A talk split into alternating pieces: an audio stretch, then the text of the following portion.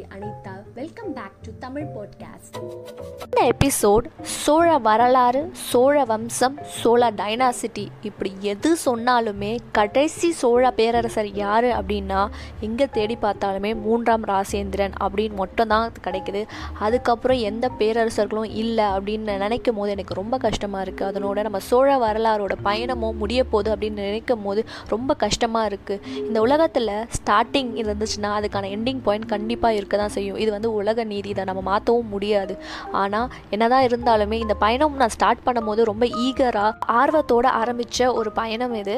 இந்த வரலாறு முடிய போகுது அப்படின்றது வந்து கஷ்டமாக இருக்குது இந்த வரலாறு முடிஞ்ச என்ன அடுத்த வரலாறுக்கு நம்ம போவோம். அதனால் கவலைப்படாதீங்க. இதுக்கப்புறம் என்ன வரலாறு அப்படின்றத இந்த பகுதி இந்த எபிசோடோட பகுதி கடைசி பகுதியில் நான் உங்களுக்கு சொல்கிறேன்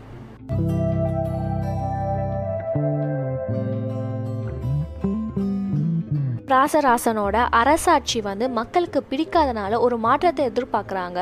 மூன்றாம் ராசராசன் இறக்குறதுக்கு ஒரு சில வருஷத்துக்கு முன்னாடி மூன்றாம் ராஜேந்திரன் சோழ நாட்டை ஆட்சி செய்ய வராரு.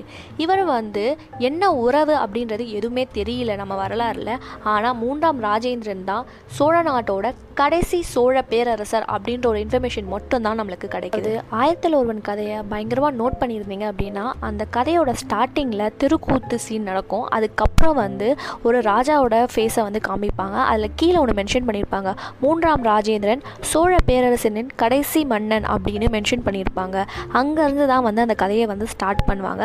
அந்த அரசர் மூன்றாம் ராஜேந்திரனோட அரசரோட கதையை தான் நான் இந்த எபிசோடில் உங்களுக்கு ஷேர் பண்ண போகிறேன் சொல்ல விரும்பிக்கிறேன் சோழ பேரரசு சோழ சாம்ராஜ்யம் அழிந்தது காரணம் என்ன அப்படின்னா துரோகம். இந்த துரோகம் ஒரு விஷயத்தினால தான் வந்து சோழ சாம்ராஜ்யமே அழிஞ்சதுக்கு ஒரு முக்கிய காரணம் அப்படின்னு நம்ம சொல்லலாம். ராஜேந்திரன் அரசு அளவையில் வந்து உட்கார்றாரு. ஆல்ரெடி நிறைய பிரச்சனை இருக்குது எப்படி சால்வ் பண்ணுறதுன்னு தெரியாமல் அவர் வந்து திக்கி திணறி இருக்காரு. இந்த சமயத்தில் சோழ நாடு ஒரு சதியில் மாட்டுது. சதின்னு சொல்ல முடியாது துரோகத்தில் மாட்டுது. என்ன ஆகுது அப்படின்னு பார்த்தீங்கன்னா இவ்வளோ நாளாக இந்த சோழ நாட்டை சப்போர்ட் பண்ணது அதாவது அவங்க வந்து என்னதான் வந்து உள்ளே வந்து பிரச்சனை பண்ணாலுமே பாண்டியர்கள்கிட்டேருந்து காப்பாற்றினது யாருன்னா ஓசல மன்னராகிய நரசிம்ம தேவன் இல்லையா? இவர் வந்து இறந்துடுறாரு. இதுக்கப்புறம் அவரோட மகன் வீர சோமேஸ்வரன் வந்து சோழ நாட்டை வந்து கண்ட்ரோல் பண்ணிக்கிறாரு. அதே மாதிரி ஹோசல நாட்டை அவர் தான் வந்து ஆட்சி செய்கிறாரு இவர் வந்து என்ன ட்விஸ்ட் அடிக்கிறாரு தெரியுமா? இவரும் பாண்டிய மன்னனாகிய சுந்தரபாண்டியனும் ஒன்றா சேர்றாங்க. ஏன் ஒன்றா சேர்றாங்கன்னு தெரியும்? வீரபாண்டியனோட மாமா வீர சோமேஸ்வரன் இவங்க வந்து பெண் கொடுத்தனால இந்த உறவு ஏற்படுது. இதுக்கு எதிராக என்ன ஆயிடுதுன்னா சோழ நாடு வந்து பகை நாடாக மாறிடுது. அது மட்டும் இல்லாமல் வீர சோமேஸ்வரனோட மகன் வந்து இளவரசராக இருக்கார். இவர் பேரை வந்து விக்ரம சோழதேவன் அந்த சோழதேவனால இவர் வந்து சோழ நாட்டு அரசர்லாம் கிடையாது. விக்ரம சோழதேவன் அப்படின்னு ஒரு பேர் வச்சுருக்காங்க. இவர் என்ன பண்ணுறாரு அப்படின்னா பாண்டிய நாட்டை வந்து ஃபுல் கண்ட்ரோல்குள்ளே வந்திருக்காரு. பாண்டிய நாட்டில் விக்ரம சோழதேவனுக்கு ஒரு பெரிய மரியாதை. ஏன்னா வந்து வீரபாண்டியனோட மச்சான். ஸோ அவருக்கு வந்து ஒரு பெரிய மரியாதை வந்து பாண்டிய நாட்டில் இருக்குது சில மன்னர்கள் எப்பவுமே சோழ நாட்டுக்கு துணையாக இருப்பாங்க அப்படின்னு நினச்சி பார்த்தா கடைசியில் ஒரு ட்விஸ்ட் அடிச்சுட்டாங்க. இந்த ட்விஸ்ட்டுனால அதாவது ட்விஸ்ட்னு சொல்லக்கூடாது துரோகம் பண்ணிட்டாங்க. இந்த துரோகத்தினால சோழர்களுக்கு ஒரு பயங்கரமான ஒரு இழப்பு ஏற்படுது. இப்போயும் அவருக்கு வந்து நெட்பாக இருக்கிறது யார் அப்படின்னு பார்த்தீங்கன்னா கீழே சாளுக்கியர்கள் இவங்களை வந்து தெலுங்கு சோழர்கள் அப்படின்னு நம்ம சொல்லுவோம் இவங்க என்ன பண்ணுறாங்க அப்படின்னா இவங்களுக்கும் நண்பர்களுக்கும் வந்து மன வேறுபாடு மனக்கருத்து வேறுபாடு நிறைய விஷயங்கள் இருக்குது நிறைய குட்டி குட்டி பிரச்சனை இருக்குது ஆனாலுமே இவங்களுக்கு எப்போவுமே சப்போர்ட்டாக இருக்கிறது வந்து இவங்க தான் இப்போ எப்படி ஆயிடுச்சு அப்படின்னா இந்த தெலுங்கு சோழர் ப்ளஸ் சோழர்களும் அதுக்கு ஆப்போசிட்டாக பாண்டியர்களும் ஹோசர்களும் வந்து ஒன்றா சேர்ந்துட்டாங்க. இப்போ நம்மளுக்கே தெரியும் ஹோசல்கள் ஆல்ரெடி ஸ்ட்ராங்காக இருக்காங்க. என்ன நடக்க போகுது அப்படின்னா போர். இந்த போரில் மூன்றாம் ராஜேந்திரனுக்கும் ரொம்ப நாளாக அவமானப்படுத்தணும் அப்படின்னு நினச்சிட்டு இருந்த பாண்டிய மன்னர் ஆகிய சுந்தரபாண்டியனுக்கும் இந்த போர் ஏற்படுது. ஆனால் என்ன நடக்குது அப்படின்னு பார்த்தீங்கன்னா மூன்றாம் ராஜேந்திரன் ஜெயிச்சிடுறாரு. ஜெயிச்சு ஒரு மூணு வருஷம் கூட இல்லை அதுக்கப்புறம் மறுபடியும் ஒரு போர் ஏற்படுது. என்ன ஆகுது அப்படி தெரியுமா? வீர சோமேஸ்வரனும் மாதண்ட நாயகரான இவங்க ரெண்டு பேரும் ஒன்றா சேர்ந்து சோழ நாட்டை அட்டாக் பண்ணுறாங்க ஏன்னா இவங்க சோழ நாட்டுக்கு எல்லா பகுதியும் ரொம்ப கிளியராக தெரியும். ஏன்னா ரொம்ப நாளாக அவங்க தான் வந்து காப்பாற்றிட்டு இருந்தாங்களே சோழ நாட்டை. அதனால் எல்லா பகுதியும் தெரிஞ்சும் அவங்க வந்து அட்டாக் பண்ண போகிறாங்க ஒன்று ஒன்றா அட்டாக் பண்ணும்போது என்ன ஆகுது அப்படின்னா சோழர்களால் வந்து கண்ட்ரோல் பண்ணவே முடியல. பிகாஸ் வந்து அவங்களோட படைகள் வந்து ரொம்ப வீக்காக இருக்குது அதனால் வந்து அவங்களால வந்து காப்பாற்றிக்கவே முடியல. தெலுங்கு சோழர்கள் இவங்களுக்கு சப்போர்ட் இருந்தாலுமே வந்து அவங்களால வந்து அவ்வளோவா வந்து காப்பாற்ற முடியாமல் போயிடுது. இந்த இடத்துல என்ன ஆகுது தெரியுமா? வரலாற்றில் வந்து ஓசலர்கள் அவங்க வெற்றி பெற்றதா அவங்களோட கல்வெட்டில் எழுதியிருக்காங்க. பாண்டியர்கள் இவங்க தான் வெற்றி பெற்றதா அவங்களோட கல்வெட்டில் எழுதியிருக்காங்க. தெலுங்கு சோழர்கள் இவங்க வந்து சோழ நாட்டை காப்பாற்றி இவங்க தான் வெற்றி பெற்றதா அவங்களோட கல்வெட்டில் எழுதியிருக்காங்க. ஆனால் உண்மையாக வரலாற்றில் ஆராய்ஞ்சு பார்த்தா என்ன நடந்துச்சு தெரியுமா? பாண்டியர்கள் தான் வெற்றி பெற்றிருக்காங்க. பாண்டியரோட கண்ட்ரோலில் தான் வந்து இந்த சோழ நாடும் தெலுங்கு சோழரும் எல்லாமே உள்ளுக்குள்ளே கொண்டு வந்துடுறாங்க. இந்த சமயம் என்ன ஆயிடுது அப்படின்னு பார்த்தீங்கன்னா வீர சோமேஸ்வரனுக்கும் சுந்தரபாண்டியனுக்கும் வந்து ஒரு மனக்கசப்பு ஏற்படுது. என்னன்னா வீர சோமேஸ்வரனை வந்து சுந்தரபாண்டியன் வந்து மதிக்கிறதே கிடையாது. அவருக்கு வந்து என்ன ரெஸ்பெக்ட்லாம் முன்னாடி கொடுத்துட்டு இருந்தாங்களோ அதெல்லாம் வந்து குறைஞ்சிடுது இது வந்து வீர சோமேஸ்வரனுக்கு ரொம்ப பயங்கரமாக வருத்தமாக இருக்குது அதுக்காக இவர் என்ன பண்ணுறாரு தெரியுமா?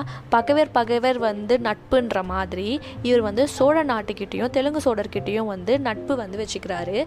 வச்சுட்டு என்ன ஆகும் கடைசியில் என்ன நடக்கும்? போர் நடக்கும். இந்த போரில் என்ன ஆகுது அப்படின்னு பார்த்தீங்கன்னா பாண்டிய மன்னன் இருக்கார் இல்லையா?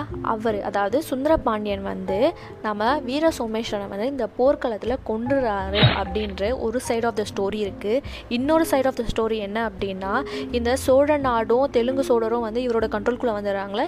இவங்க வந்து எல்லாமே இந்த சோழ நாட்டை ஃபுல்லாக இவங்க தான் பார்த்துக்கிறாங்க அதுக்கப்புறம் வயது காரணமாக தான் இவர் வந்து இறந்துடுறாங்க. இறந்த பிறகு என்ன ஆயிடுது அப்படின்னா இந்த பாண்டிய நாடு வந்து ஈஸியாக வந்து சோழ நாட்டை வந்து கேப்சர் பண்ணிக்கிறாங்க. அப்போ ஃபுல் சோழ நாடும் வந்து பாண்டியர்களுக்குள்ள கண்ட்ரோல்குள்ளே வந்துடுது அப்படின்னு இன்னொரு பக்கம் வந்து இன்னொரு கதையும் இருக்குது ஃபைனலாக என்ன ஆகுது அப்படின்னா ஓசல நாடு தெலுங்கு சோழர் சோழ நாடு இது மூணுமே வந்து பாண்டிய நாட்டோட கண்ட்ரோல்குள்ளே வந்துடுது இதுக்கப்புறம் சோழர்களும் ஹோசல மன்னர்களும் எல்லாருமே சிற்றரசர்களாக மாறிடுறாங்க. கிபி ஆயிரத்தி இரநூத்தி எண்பதில் பாண்டிய நாடு வந்து சோழ நாடு தெலுங்கு சோழர் இவங்க எல்லாமே அவங்களோட கண்ட்ரோல்குள்ளே கொண்டு வந்துடுறாங்க. சோழ நாட்டில் கிபி ஆயிரத்தி இருநூற்றி எழுவத்தி ஒம்பது அந்த வருஷம் தான் வந்து மூன்றாம் ராஜேந்திரன் வந்து கடைசியாக ஆண்ட ஆட்சி அப்படின்னு சொல்கிறாங்க அந்த வருடம் தான் அவர் இறந்ததாகவும் சொல்கிறாங்க இது எந்த அளவுக்கு கிளியர் உண்மை அப்படின்னு தெரியல பட் அந்த வருஷம் வரைக்கும் தான் அவர் இருந்ததாக வந்து நம்மளுக்கு வரலாறுல கிடைச்சது. இதனோட சோழ பேரரசு வந்து அழிஞ்சிருச்சு. இதோட வந்து வெறும் சிற்றரசர்கள் மட்டும்தான் வந்து சோழர்கள் இருந்திருக்காங்க. அங்கங்கே ஒரு ஒரு பகுதியில் வந்து இருந்திருக்காங்க. எல்லாம் யோசிச்சு பார்த்தா எப்படி தெரியுமா இருக்குது பாண்டிய நாடு ஒரு காலத்தில் வந்து முதல் பராந்தக சோழர் காலத்தில் வந்து இவங்க வந்து யாருக்குள்ளே கண்ட்ரோல் வந்தாங்கன்னா சோழர்கள் கீழே வந்து பாண்டியர்கள் இருந்தாங்க. தான் சொல்கிறது நம்மளோட போட்காஸ்டோட கோட்டை அதுதான். வரலாற்று தன்னையே திருப்பி காட்டும். ஹிஸ்ட்ரி ரிப்பீட்ஸ் இட் செல்ஃப்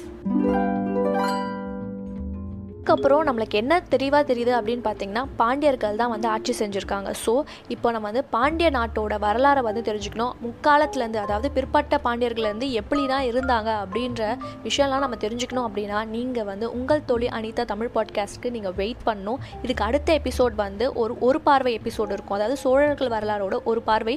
அதாவது ஸ்டார்டிங்லேருந்து பிற்பட்ட சோழர்கள் இருந்து இப்போ முற்பட்ட சோழர்கள் வரைக்கும் எல்லா சோழர்கள் பற்றி ஒரு ஒரு பார்வையை நம்ம பார்த்துட்டு அதுக்கப்புறம் அப்புறம் ஒரு கியூஎன்டே செஷன் இருக்கும். கியூஎன்டே செஷனோட எபிசோட் முடிஞ்சதுக்கப்புறம் நம்ம வந்து பாண்டிய வரலாறுக்குள்ளே போவோம். அந்த பாண்டிய வரலாறு ஒரு செகண்ட் சீசனாக இருக்க போது ஒரு தொடக்கமாக இருக்க போது இது வரைக்கும் எப்படி நீங்கள் எனக்கு சப்போர்ட் பண்ணீங்களோ அதே மாதிரி சப்போர்ட் என்னோட அடுத்த சீசன்லேயும் எனக்கு வேணும் அப்படின்னு நான் உங்களை வேண்டி கேட்டுக்கிறேன். இது பார்த்தீங்க அப்படின்னா சோழ வரலாறின் ஒரு பார்வை எபிசோட் வரப்போது இதை பற்றி நீங்கள் தெரிஞ்சுக்கணும் அப்படின்னா நீங்கள் எல்லாருமே சோழ பயணத்தில் தொடரணும்.